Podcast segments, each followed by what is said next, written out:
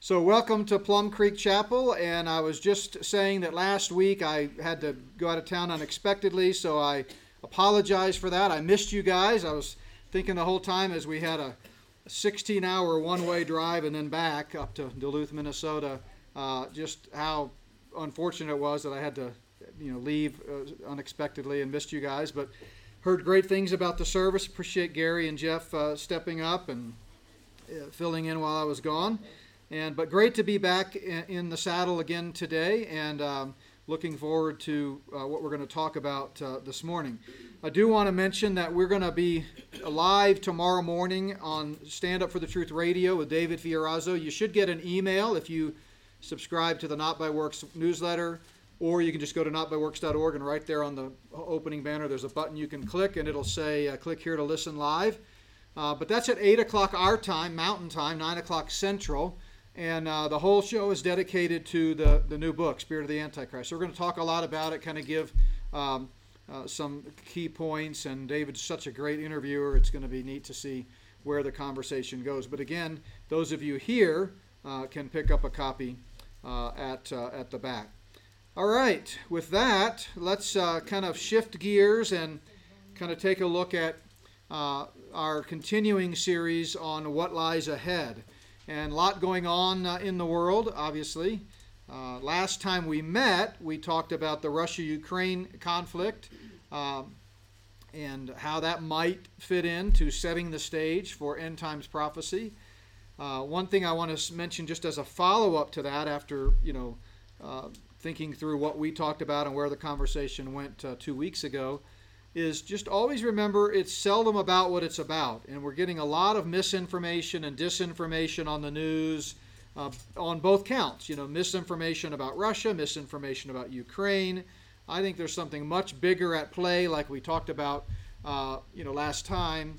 Uh, it doesn't mean that the refugees and the innocent families and children in Ukraine aren't suffering. They absolutely are. War is terrible. War is always a uh, devastating thing, and innocent people always die. A lot of people don't know that uh, when we invaded Iraq after 9 11, over the next 10 years, 1 million, 1 million Iraqi civilians died as a result of that conflict. So, I mean, war is terrible. So it's not a good thing by any means, um, but it's also not as simplistic as just, you know, Russia bad, Ukraine good, and, and let's, you know, let's get involved in this political quagmire. So there's a lot, lot going on there, uh, but you can't help but notice the players involved are part of the biblical picture that you see in, for example, Ezekiel 38 and 39, uh, with the nations that are mentioned there. Russia certainly plays a role in end times prophecy. So. Uh, so we want to just kind of keep that in mind. We don't know where it's headed, how it's going to play out, um, but uh, but let's get back to uh, kind of the biblical overview, and we left off with uh, a look at several key passages about uh, the second coming. We spent some time talking about Revelation 19, and I want to finish that up by cl- kind of closing the loop on the distinction between the church and Israel and the rapture and the second coming. So we, we had looked at some distinctions between the second coming, which is when Christ comes to establish his earthly kingdom, uh, which he will uh, rule for a thousand years on this present earth, and then the reign will continue in perpetuity after the new heavens and the new earth are in place. So you can see that depicted uh, here. So the kingdom highlighted there in yellow is is the, the, the when Christ comes back, and it'll be an eternal kingdom in the eternal state.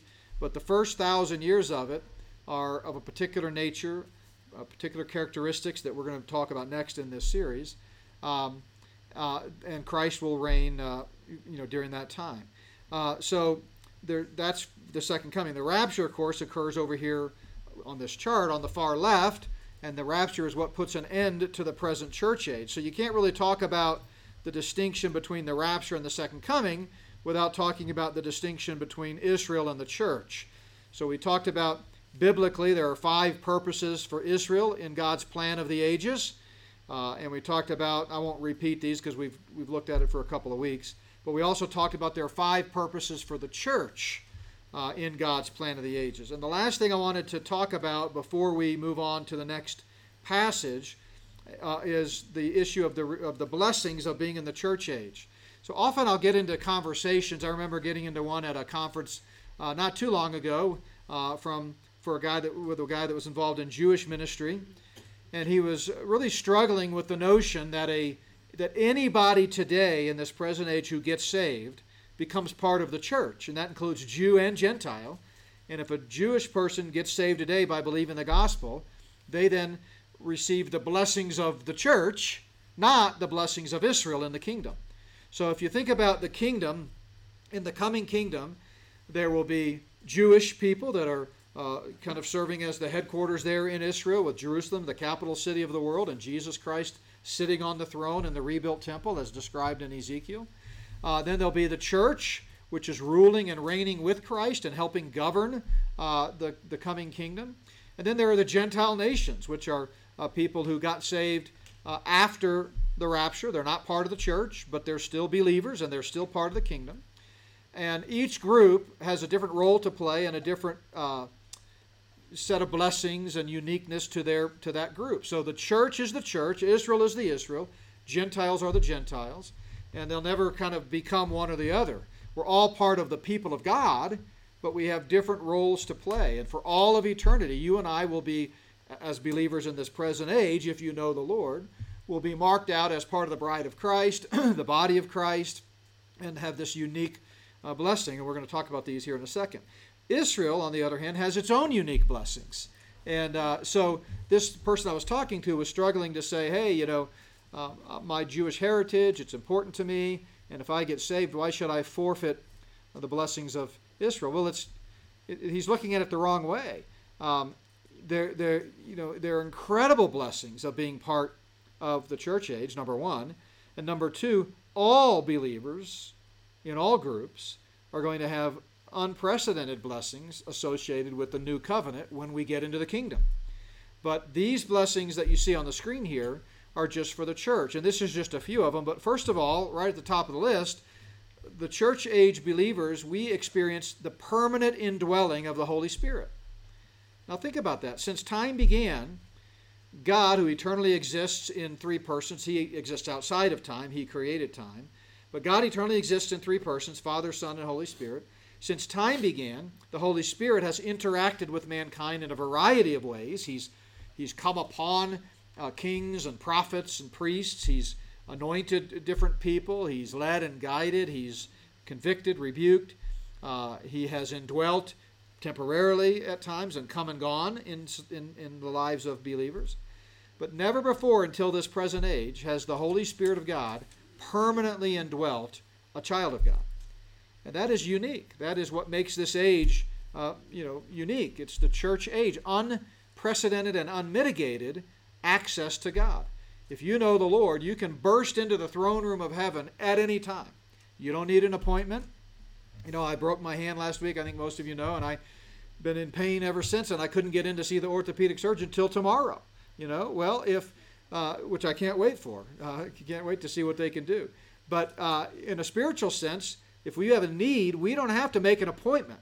And we don't have to go online and get the first available appointment. It's not like trying to get into, you know, get a driver's license at the DMV. You can go unannounced anytime, walk right in, and God is there to give us grace and help in time of need. Hebrews 4.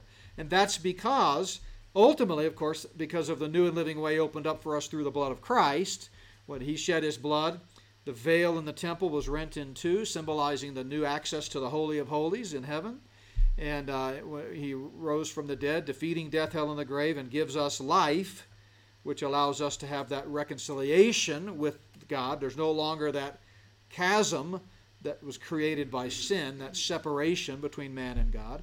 So we can go anytime, right into heaven, and we can make our requests uh, known uh, to the Lord. Uh, so the indwelling spirit is, is with us at all times. He shall never leave us. Jesus told the disciples in John in the upper room discourse uh, that, that uh, Thursday night, the very night that he was betrayed in the garden and ended up by Friday morning in the tomb. Uh, he told them, I'm, I'm giving you another comfort of the Holy Spirit that he may abide with you, what? Forever. Now we read that and we think uh, it sounds neat, it's kind of theological, and, but I think we miss the significance of what that would have meant to the disciples coming out of a Jewish heritage, the concept of forever connection to God was pretty powerful. And that's what we have. Uh, for example, in Romans 5, you see the love of God has been poured out in our hearts by the Holy Spirit who was given to us. And in chapter 8, he says, If anyone does not have the Spirit of Christ, he is not his. Unbelievers do not have the indwelling Holy Spirit. That happens at the moment of faith. The minute you put your faith in Jesus Christ, the Son of God, who died and rose again for your sins, at that precise moment, uh, you're born again. You're spiritually regenerated, and the Holy Spirit uh, takes up uh, residence. And so that's a unique blessing of this present age. And it's also a foretaste of what's to come in the kingdom. Uh, in, the, in the second place, another blessing is that we are in Christ positionally. So you hear me talk a lot about uh, positional truth versus practical truth. For example, if you're a Christian, positionally you are perfectly righteous. Practically, not so much, right? Uh, I mean, I could point fingers and talk about the lack of righteousness in, in this room, but I'm going to be gracious. Um, first of all, I'd have to look in a mirror first. Uh, but so practically, no, we don't always measure up to the Christ like righteousness that has been imputed to us.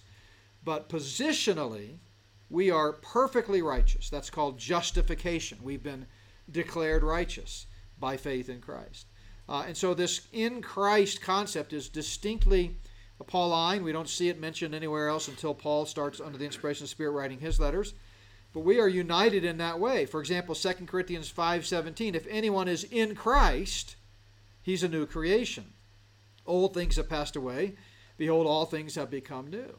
Now some people read that verse 2 Corinthians 5:17 and they they say, "Well, I saw what so and so did or this person over here claims to be a Christian, but you know, I saw them out drinking and carousing and they're living a sinful life or they were behaving sinfully." So they must not be a Christian because, after all, if anyone is in Christ, he's a new creation, right? Old things have passed away. Person who thinks like that doesn't understand positional truth versus practical truth. And they also don't understand that they too also sin sometimes. It may not be as visible, but we're all still sinners. Galatians 5 describes the fruit of the flesh, and it does list the biggies, you know, the, the sexual sins, the other visible outward, you know, biggies we might call them, but it also goes on to talk about jealousy, anger, lust, uh, uh, you know, those contentions, those kinds of things. And so, who among us can claim uh, to be free from those types of fruit of the of the fruits of the flesh? So, 2 Corinthians 5:17 is a positional passage. The moment we put our faith in Christ, positionally we're a new creature. Like Jesus told Nicodemus, we're born again. We have, have a new life. And, but we still have that old man who dwells inside us and is, rears his ugly head, and the flesh lusts against the spirit, the spirit lusts against the flesh. The two are contrary to one another, Galatians 5:16, so that we don't always do the things that we wish. But because we're a believer in this present church age, we are positionally in Christ, and nothing can change that. We're part of the family of God. And thankfully, someday when we die, or if the Lord comes back and we stand before uh, the gates of heaven, it's going to be based on our relationship with Christ that we are able to enter heaven, not based on our own self worth or how much we overcame sin or anything like that. Uh, another blessing kind of relates to the indwelling of the Holy Spirit, but that's direct access to God. As I quoted earlier, Hebrews 4 let us come boldly before the throne of grace.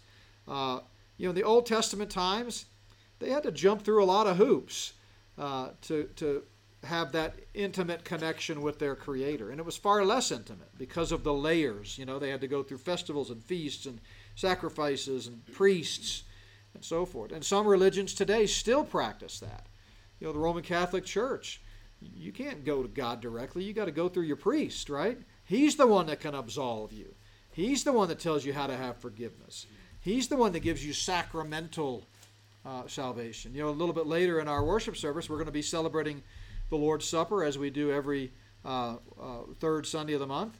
Uh, but we believe the Bible teaches that it's a symbolic remembrance. It's not something that imparts grace or imparts eternal life or imparts eternal salvation. That comes only by faith. The Bible could not be more clear on that. But some religions, like Roman Catholicism, teach uh, that you've got to jump through these hoops to have that type of uh, access. But not in this church age. It's, it's unprecedented. And then uh, the last one that I don't if, don't know if you think about much, but another blessing that I wanted to highlight is ethnic unity. A blessing of being in the church age is that there is neither Jew nor Greek, there is neither slave nor free, there is neither male nor female, for you are all one in Christ Jesus. You know, in the Old Testament, the nation of Israel took center stage nationally. And the Old Testament emphasizes the national promises to Israel. Now, sadly, a lot of people today, because of you know a thousand years of bad theology, uh, look at the Old Testament and they read individual blessings into it, and they make it all about individual salvation, and they just completely ignore the context and don't recognize that the Old Testament is largely talking about one nation, Israel, and their national promises, many of which have not been fulfilled yet. Uh, they did produce the Savior, as the prophets predicted they would, but he hasn't come back and taken the throne yet. Uh, so, in the Old Testament, salvation came through Israel. You you had to believe in Yahweh and you had to become part of Judaism to be saved. It was called proselytes, right? And there was proselyte baptism and the things that they had to do uh, to kind of unite with the nation. But not so today. Uh, today, it doesn't matter where you live, it doesn't matter what color your skin is, it doesn't matter what nationality you are. Everybody is one in Christ, which, by the way, is the way it was supposed to be from the beginning one blood. We're all one race the human race. And that race was tainted by sin and corrupted and consequently in need of redemption. And that redemption comes through Jesus Christ, who died and rose again for our sins. And all who place their faith in him are then once again one in Christ. And it'll be a one world government someday, first ruled by the Antichrist in terror, uh, as I talk about in the new book, Spirit of the Antichrist. But then ultimately, for all of eternity, by God Himself in the person of Jesus Christ, His Son. So, those are some unique blessings. Um, if the church is doing its job, uh, we ought to be leading the way on r- racial and ethnic unity. You know, uh, the, the, the world today, in, in its uh, humanistic, pagan, uh, you know, secular worldview, is trying to do everything that can to divide. And by the way, that's part of the Luciferian agenda is divide and conquer. They've got to bring order out of chaos. And uh, I have a whole chapter that talks about that. But uh, so they're making much about you know critical race theory and all this other stuff, wanting to divide, wanting to identify people and value people uh, and mark people by the color of their skin. What they don't understand is that biblically, this skin is just a temporary tent, right? I'm I'm uh, JB, um, and you could paint my skin purple.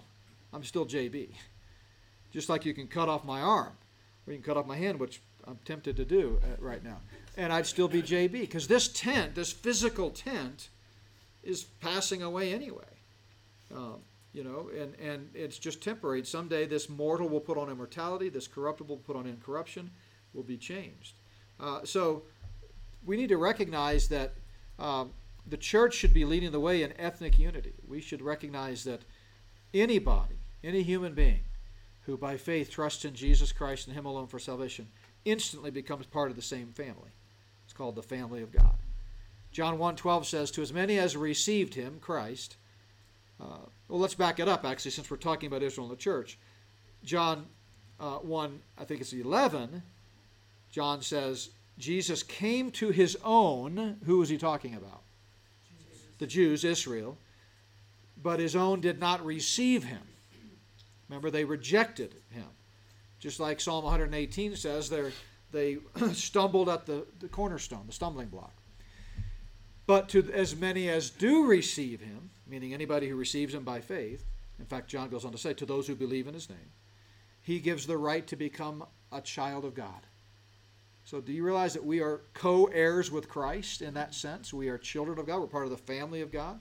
1 John 3 1 says, Behold, what manner of love the Father has given us that we should be called children of God. Amen. And that is what we are. I mean, that's amazing.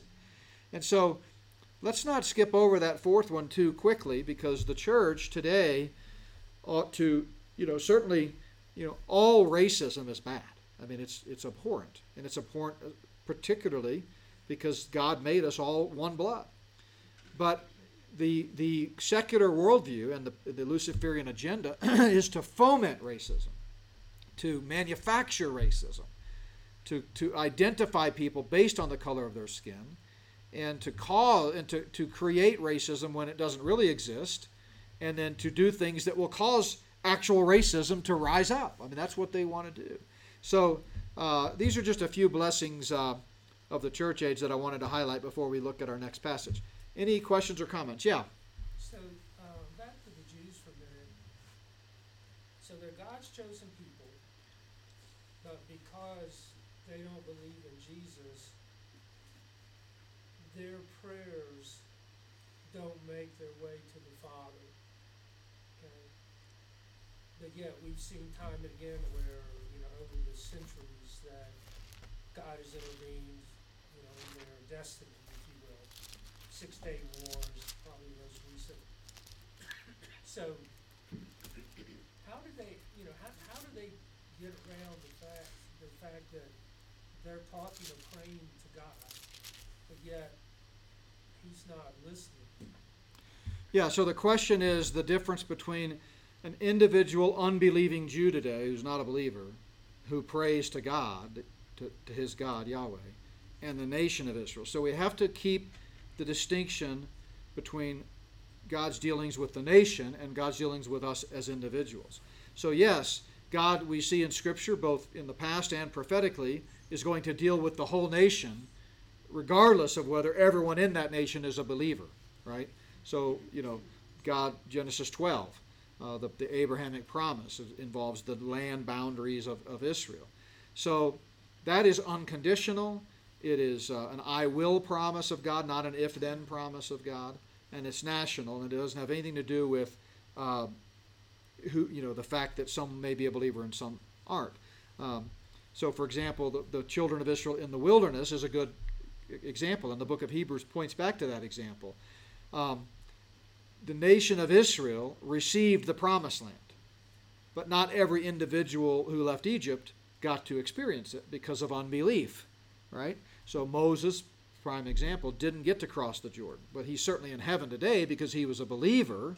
He had saving faith, but he didn't get to experience the national blessings.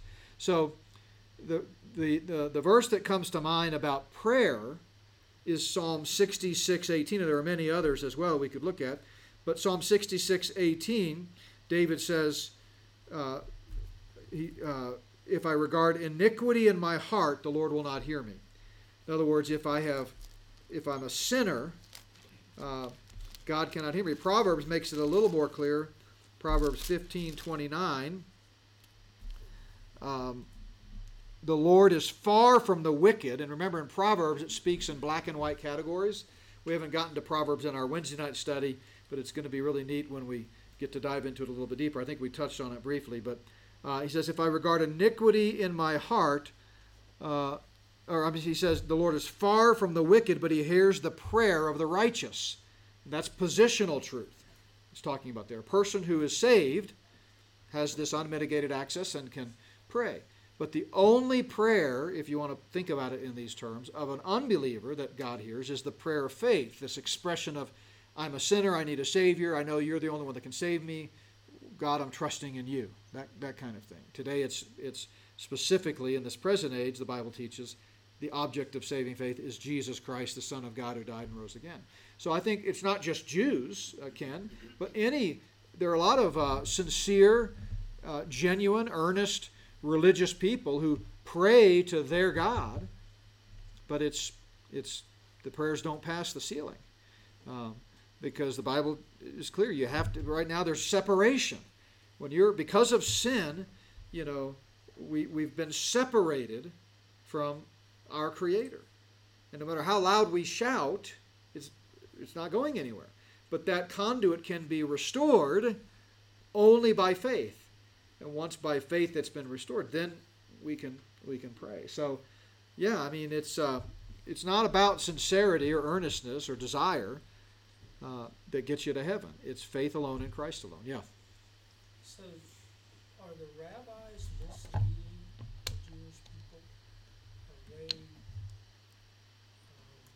basically not preaching the full truth? Are the rabbi? The question is, are the rabbis misleading the Jewish people? Absolutely, and they did in the first century too. In fact, we're going to look at a passage in our study through Acts this morning in chapter four and five, uh, where the early, even during the church age, the early Jewish rabbis and scribes and Pharisees continued to, to mislead the people.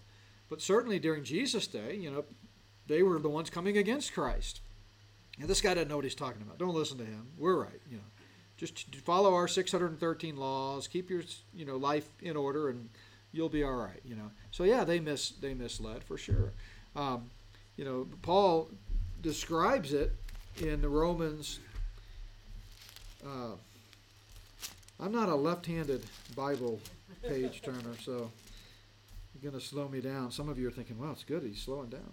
Um, so in in Romans nine, uh, verse thirty, Paul sort of answers in a in a way the question we're talking about, which is how can it be that these devout Jewish people who for centuries have dotted their I's and crossed their T's and been so sincere and earnest in their worship for Yahweh, how is it that they're not saved?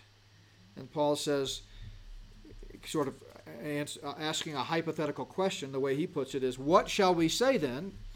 Romans 9, verse 30, that Gentiles who did not pursue righteousness have attained to righteousness, positional righteousness, even the righteousness of faith, he says.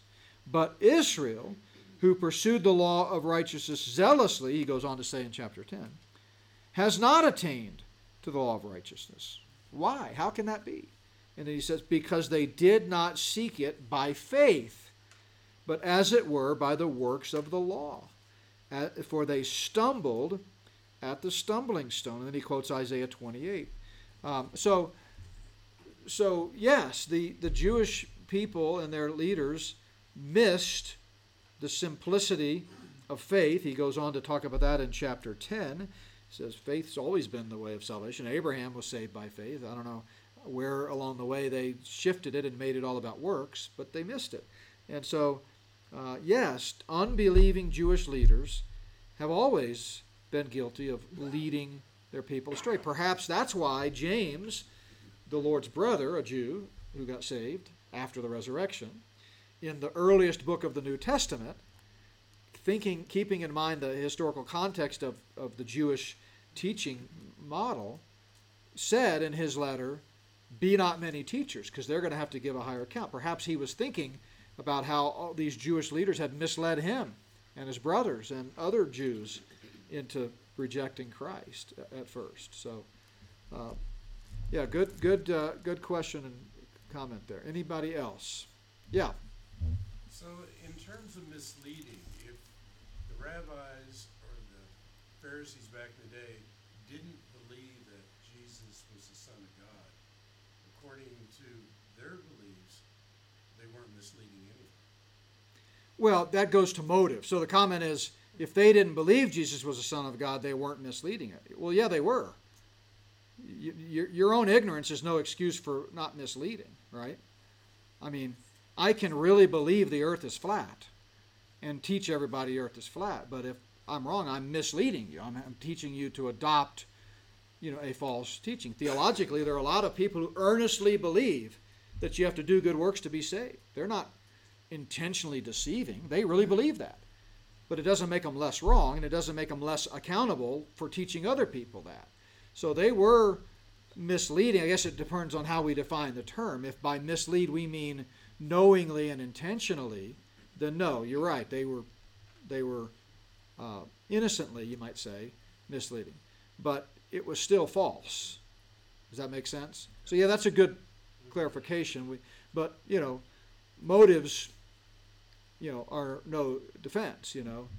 Uh, I didn't mean to kill him, Judge. Well, sorry, that'll be 20 years. You know, that's just the way it works, right? You know, motives doesn't really matter in the end. So, yeah, did you have a question? Nope, sorry. sorry to put you on the spot. Anybody else? Okay, so in our remaining time, let's go back and kind of take a look at another key passage about the second coming. By the way, uh, I meant to mention this at the beginning, but next week uh, I'm going to dedicate the whole nine o'clock hour to a Q&A. So you guys get your questions ready, and all of you guys. Um, I promised a couple weeks ago that we would do that, and then, as you know, had some things come up and have been kind of distracted. But let's do that next week. Of course, you know, anytime you can ask questions. Nothing's off the table. This is an interactive time, but I'm going to dedicate the whole hour next time to uh, to Q and A. So let's go to Matthew 24 because uh, this is a, a, really key passage. We've we've spent some time here uh, some time ago. This is our 50th session on studying the end time. So it's been well over a year that we've been in this topic. Um, and it's been quite a while since we looked at the Olivet Discourse. But there are two places in the Olivet Discourse where Jesus himself describes his return. And so uh, I know I probably am being repetitive here, but I know we're always picking up new folks and have visitors and people tuning in on our live stream. So I just want to quickly contextualize the Olivet Discourse. So we call it the Olivet Discourse because Olivet is the mountain where Jesus was when he was teaching it. Discourse means teaching or sermon. So it's a sermon that Jesus gave uh, atop the Mount of Olives. Uh, he gave it during the last week of his life, Wednesday, the day before the uh, when he was betrayed in the garden, the day before the upper room, when he washed the disciples' feet and instituted the Lord's Supper, and that's the night he was betrayed. Then by Friday, he was laid in the tomb. So this is in the waning hours of his earthly ministry. He's in Jerusalem, obviously, on the Mount of Olives. And the context is he just uh, rebuked very harshly and strongly in chapter 23 the Jewish leaders. Uh, earlier in chapter 21 and 22, he had also uh, had some harsh words for them. Remember, he cursed the fig tree, he uh, overturned the tables of the money changers, all of this during that final week. And he had told the nation of Israel in the first century that he, they would not see him again until they cried out in belief, Blessed is he who comes in the name of the Lord, fulfilling Matthew 118, that messianic prophecy.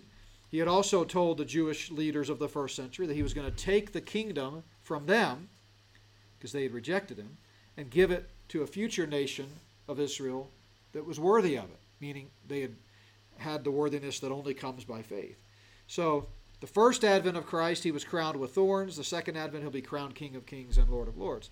But as he was leading up to the crucifixion, and the disciples are watching all of this, Luke tells us that the disciples thought the kingdom was going to come immediately. They thought he had come into Jerusalem, was going to inaugurate the kingdom, throw off the oppression of Rome, and, and it was going to be the fulfillment right then and there. Uh, and so they're getting a little nervous because they're seeing him curse the temple. You know, not one stone will be left another uh, upon another. He said this temple is going to be destroyed. Well, how can he reign over the kingdom that's been promised him if there's no temple, right? So they're getting nervous. So they ask a question, and it's it's three uh, in the English here and in the Greek. It's three questions, but it's really just uh, almost like an ecstatic utterance where they're saying the same thing three different ways, but they say, Tell us, when will these things be? What will be the sign of your coming and of the end of the age? You know, some people try to make those into three different questions. I really think they're all they're they're just the same way of saying one thing. Hey, when is this kingdom going to come? They've been obsessed with the kingdom for three and a half years. They want to know who's going to be greatest in the kingdom, what are they going to get in the kingdom, where are they going to sit in the kingdom, all of these things. And, uh, and, and, now it sounded like Jesus was sort of, uh, you know, talk, talking like the kingdom wasn't going to come right away. So they they're concerned. So, Lord, when are you going to come and inaugurate the kingdom? That's essentially the question. And the entire rest, in the entire Olivet discourse, the entire sermon in chapter 24 and 25 of Matthew, it's also in Luke uh, 21 and Mark uh, 13, uh, is the answer to that question. What will be the sign of your coming? So verses 4 to 14 are general signs that will take place over the whole seven year period. It parallels perfectly with Revelation chapter 6 to 18. It also parallels perfectly with Daniel. In fact, Jesus quotes Daniel and mentions him by name in this sermon. Uh, so he's really talking about that final seven year period. You want to know when I'm coming back? Watch for these things. When you see these things, you know I'm coming again. And a lot of people, uh, I think, unnecessarily struggle with why would he be telling the first century disciples this if it wasn't going to happen for 2,000 years? I, have never understood why that puzzles people. Because every prophecy given is given to a moment in time, but it doesn't happen for a long time. I mean, why isn't it equally puzzling that Jesus, that, that the prophet Micah told Israel that Jesus was going to be born in Bethlehem? And he told them that 500 years before it happened. They didn't get to see it. What about Isaiah, 700 years before Christ? He told the nation of Israel that Jesus was going to be born of a virgin, or the Messiah would be born of a virgin. They didn't get to see it. Every prophecy is received by a nation, and then, it's re- and then it occurs or is fulfilled later. Yeah. Question about uh, Matthew 24 about Jesus telling about his return. And aren't there groups of Christians that like to metamorphize, I guess, or allegorize the idea that says in 29, where the sun will be dark and the moon will not give its light, the stars will fall from the sky. They use those terms as it's people, it's not really the, the sun, the moon, it's not really having this real effect in the, in the cosmos. Yeah. So the question is, aren't there people that allegorize much of Jesus' teaching here? Uh, and and absolutely they do. That's the only way they can do it if they don't think it's you know Jesus talking about his return. But I'll tell you what verse 29 uh, means when it says um, in verse 29, immediately after the tribulation. So this is the passage we're looking at. Uh, actually, it starts in verse 27, but we'll pick it up in verse 29 immediately after the tribulation, that seven year period that Jesus has just described, the sun will be darkened and the moon will not give its light. The stars will fall from heaven and the powers of heavens will be shaken. Now, let me tell you what that means. You ready? It means the sun will be darkened, the moon will not give its light, the stars will fall from heaven, and the powers of heaven will be shaken. Words mean things. See, this is basic hermeneutics 101. Uh, unless the text tells you to do so, you don't have the right to just assign it random meaning based on something you think in your head. If that were the case, then we could never understand what the Bible says. Maybe when the Bible says you have to believe in Jesus Christ to be saved, what it really means is you got to stand on a table, strip naked, and whistle, you know, Yankee Doodle. I mean, really. I mean, I'm being ridiculous, but that's. If you can tell the text what it means, then you can make it mean anything you want. But there's nothing here contextually, especially when you compare it with Revelation and Daniel and other passages that speak to the incredible cosmic moment in time when Christ comes back uh, and describe the cosmic events in the heavens uh, that would indicate that this is anything but literal. But yeah, they have to if they don't think, you know, that there's going to be a return of Christ to literally establish his kingdom on earth. Um, so so the Olivet Discourse basically Jesus gives all these signs. When you see these signs, you know my coming is near. When you see the abomination of desolation, you know that it's especially near. Um, and then at the exact moment of his return, uh, we, we, see these things that we just read about. And then he says, um, Then the sign of the Son of Man will appear in the heaven, and all the tribes of the earth will mourn, and they will see the Son of Man coming on the clouds of heaven with power and great glory. And that means they're going to see him. Everyone on earth will see him. In fact, uh, Jesus had previously said, because there's going to be a great deception during the seven year tribulation, unlike any time in human history. That's why Jesus repeatedly in this sermon warns Israel about deception. Be not deceived, be not deceived, be not deceived. And of course, the Antichrist is going to be the chief perpetrator of the greatest deception that's why the subtitle of my book, The Spirit of the Antichrist, is The Gathering Cloud of Deception, because it's getting worse and worse, 2 Timothy 3.13. Uh, but it'll reach unprecedented heights during this time. And so Jesus has said, look, when people are saying, here's the Christ, here's the Messiah, here's the Christ, don't believe them. If you have to ask the question in that day, is that Christ? It's not. That's what Jesus is saying, because it will be it'll be universally known and universally seen the, all the tribes of the earth will see. So if you're, you know, not saved today and the rapture were to happen today, you're left behind and you're part of this seven year tribulation and you get saved, you trust in Christ after you know, the uh, rapture. And so now you're looking for the second coming, Christ. You're trying to hide out from the Antichrist and, and you know, be saved from his persecution and murdering of, of believers during the seven year tribulation. And someone comes and says, Hey, Christ, you know, Christ came. Did you see it? Well, he didn't come if you didn't see it, because everyone will see it. That's the nature of this full circle, you know, moment. We can't interpret Scripture through our normalcy bias.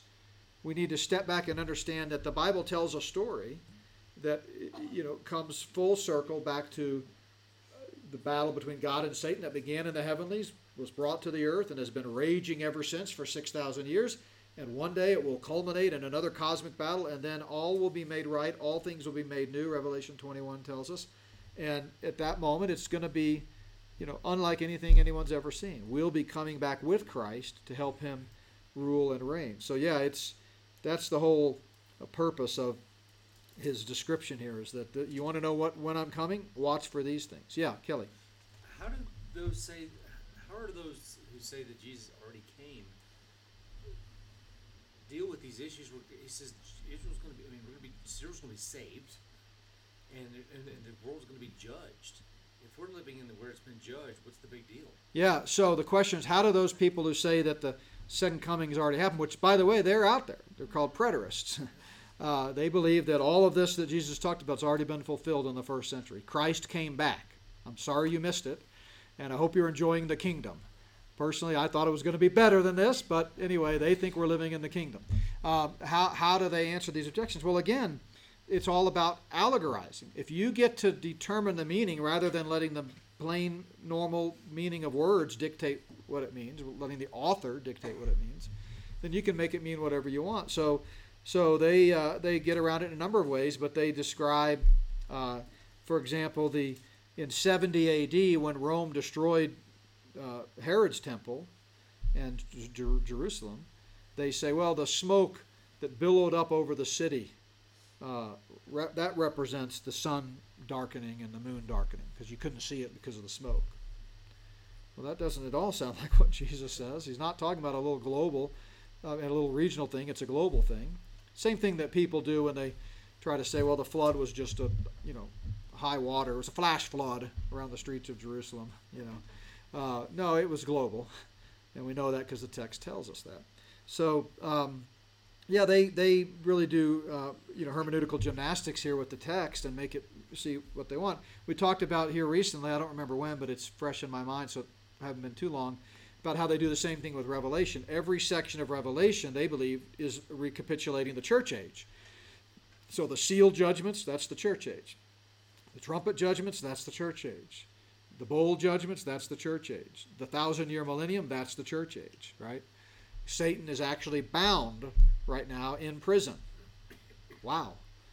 I mean, there's a lot of people that didn't get that memo. I mean, Anthony Fauci and Bill Gates and I mean, they, they certainly don't think he's bound up. And you just look at the evil around us. I mean, how can the how can John say the whole world is under the sway of the wicked one, and yet John say Satan is bound up in this present age? That's a self contradiction. So, uh, and John wrote Revelation, and he says both. So that they just have a, a fundamental difference in how they interpret Scripture, not questioning their love for the Lord or their sincerity. Uh, I just think they're wrong, and they're dead wrong about a very important subject. And we believe that that we that 16% of the Bible is yet future, and we look forward to the fulfillment of this prophecy, and we think we should study it, right?